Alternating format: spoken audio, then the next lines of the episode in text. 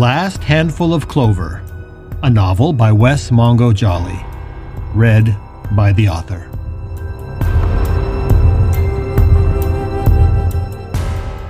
Book 3 The Stone in the Stream.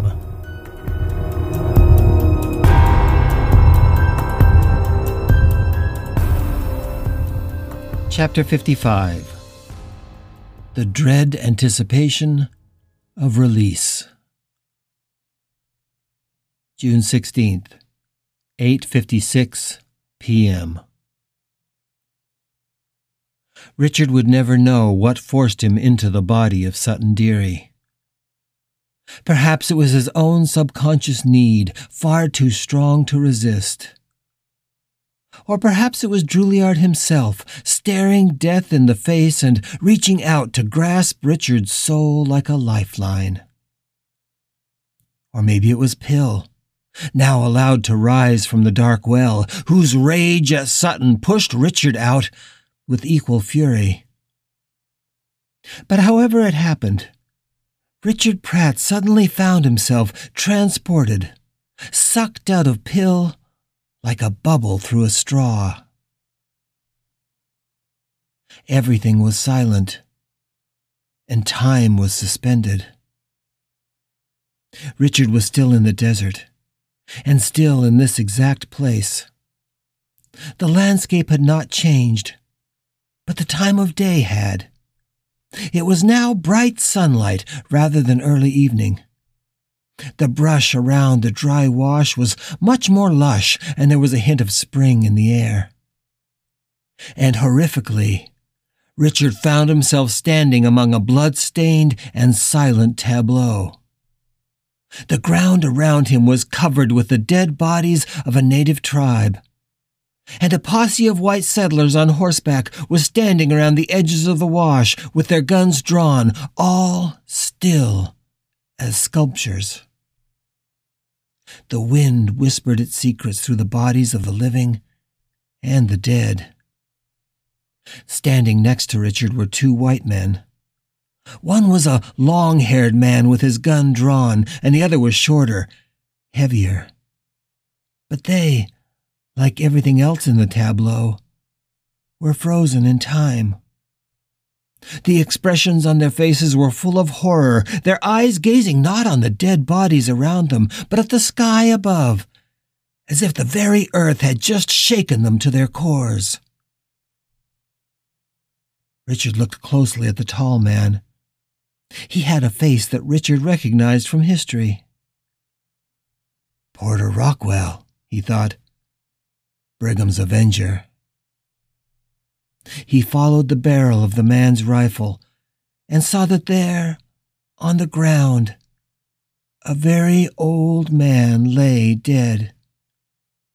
He had taken what looked like a shotgun blast to the chest and another bullet to the head. A dead baby, still swaddled in a blanket, lay beside him, and an old woman still cradled his broken body. She too was dead executed by two shots, one into her throat and a second into her brain. Tooele, Richard said, recognizing the old woman who he had first met at the funeral home and who had given him the fourth gift. His gaze traveled to the old man with his hand crushed under the stone. And that must make you, George Drouillard he became aware that the desperate silence of the scene was not complete. There was a sound of weeping, and it came from the far side of the rock. Someone was there that he couldn't see. Cautiously, he walked past the dead old man and the dead old woman. He stepped over the body of the baby and looked behind the rock. He expected to see Sutton Deary there. It was a name that he had not known seconds ago, but now that he was in the man's mind, he knew it all. He knew more even than George Drouillard himself knew. The whole tableau of Drouillard's life spanned before him, Not only his life as a mountain man and explorer with the Lewis and Clark expeditions, but also his time as a trapper, how he had faked his own death, and his time with this tribe. The Goshute, he whispered reverently.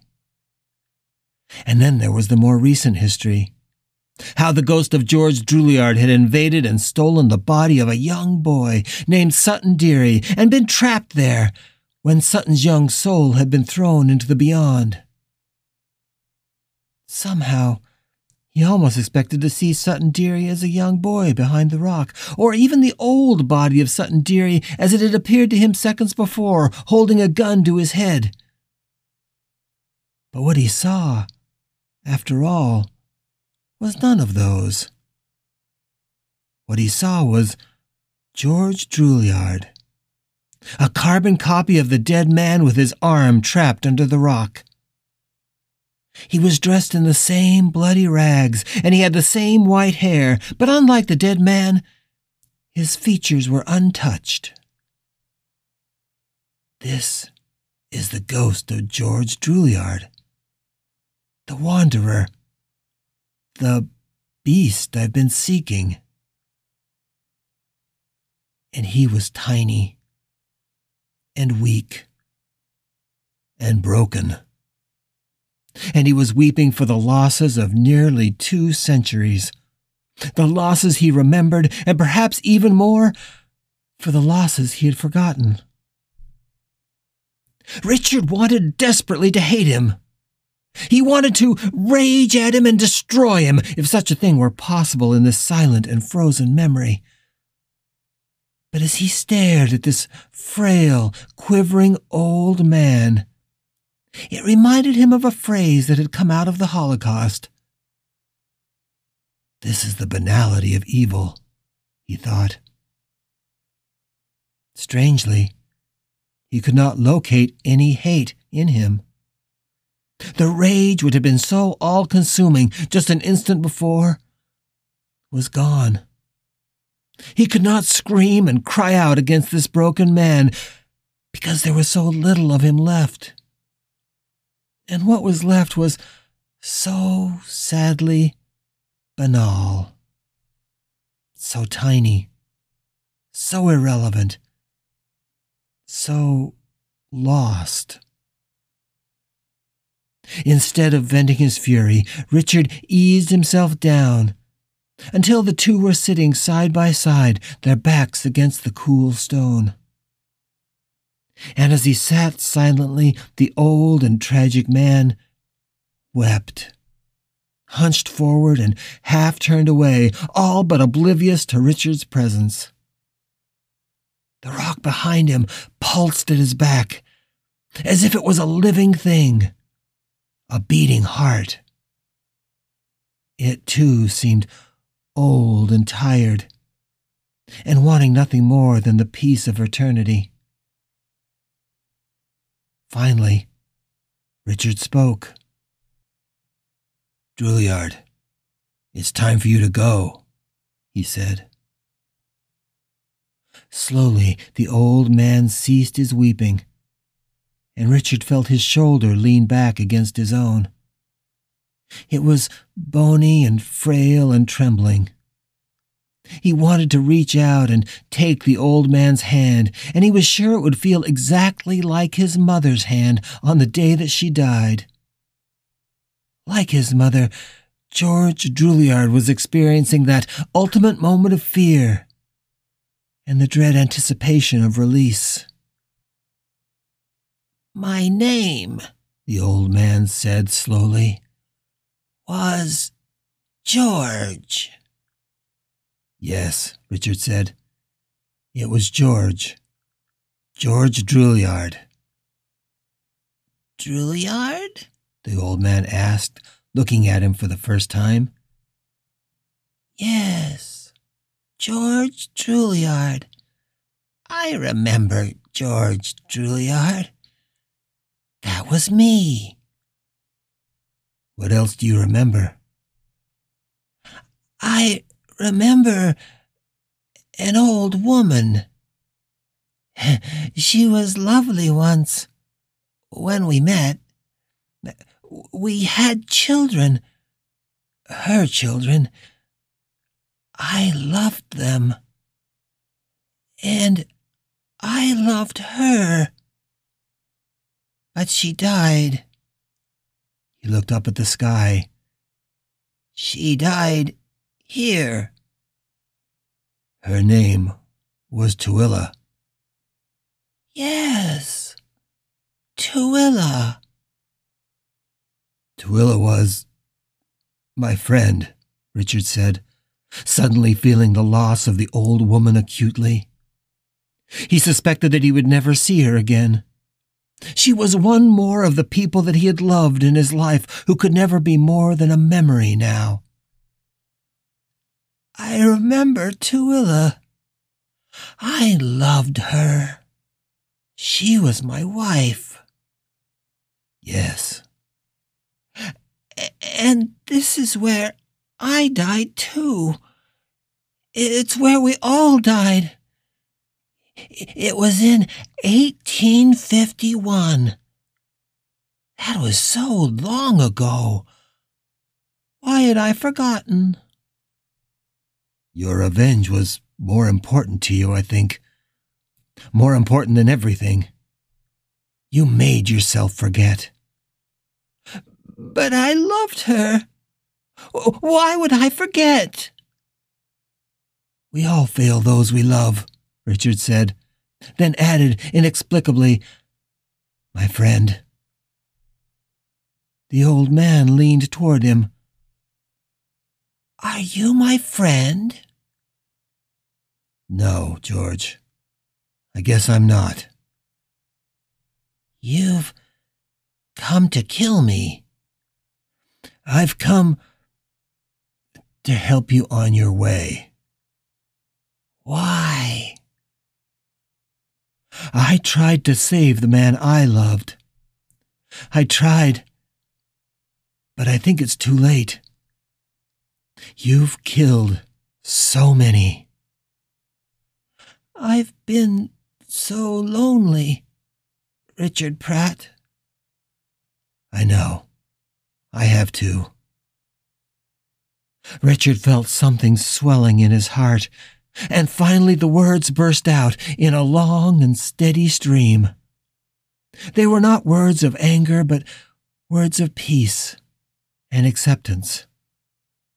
Words that he did not know he had inside of him. In my life, I have had, Richard paused, his eyes clouding and his throat full, such love. I have had joy and adventure and quiet nights amazed at the beauty of the stars and the warmth of a lover's hand in mine. I've had mornings full of tears and terror at what the day would bring. I've felt both the hope that everything would go on forever and the dread of knowing that it can't. I've looked into the eyes of the men that I've loved, and I've seen the universe unfolding in front of me like a glorious flower. And I've spent days feeling so alone that I thought I'd just crumble away into dust days where that was all I longed for. And now, having lost it all, I know I wouldn't give up a second of it. I told Keith once that if I had to go, I planned to grab one last handful of clover and drag it with me into the grave because life is so precious, so great a treasure that even the smallest token of it needs to be held close. You need to cling to life until that very last second. Richard felt all the guilt and loss drained from him, and as his muscles unclenched, his hands opened, palms to the sky. The mortal wound within him eased for an instant and the two men leaning against the rock were engulfed by a shared stillness. They were like two pythons who had devoured each other from the tails. They had reached the point of ultimate stress and ultimate stillness. Neither of them had anything more to lose, not even their hope. Drouillard, life is about loss. People are both the most miraculous, beautiful thing about the universe, and also the most evil and horrible. What happened to you and to your people is tragic beyond my ability to understand. What you have done is even more tragic and inexplicable. But there is a point where we all must just step back and bear witness to the pain. And in doing that, maybe we can see that it's all just part of the dance. And maybe we can see that without the horrors and the pain and the loss, the joy and the love and the ecstasy of life would mean far less. Without them, maybe nothing would mean anything at all. I don't understand, the old man said, looking at him now with eyes that radiated such loneliness and confusion that they pulled at Richard's heart. That's okay, Richard said, taking the man's hand. You don't have to understand. I don't either. Not now, at any rate. Someday we will. Maybe. I hope that someday we'll all be able to see the world with better eyes. Richard Pratt reached out and touched George Drouillard's withered cheek. But it's time. You have to go. I hope you find your ocean of God, if it exists. Richard kissed the old man's forehead, and then stood up and turned away from George Drouillard without another word. He crossed back to the far side of the rock where he had been standing when this vision began. And in the desert's silence, he heard the old man moan with a sound that incorporated both hope and despair. Everything, the old man was saying.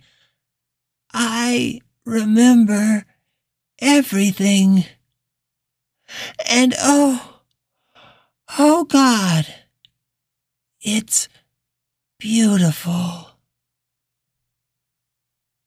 Richard closed his eyes and imagined himself flying free of this place flying beyond all this agony, all this death, flying into his own oblivion. And then he was gone.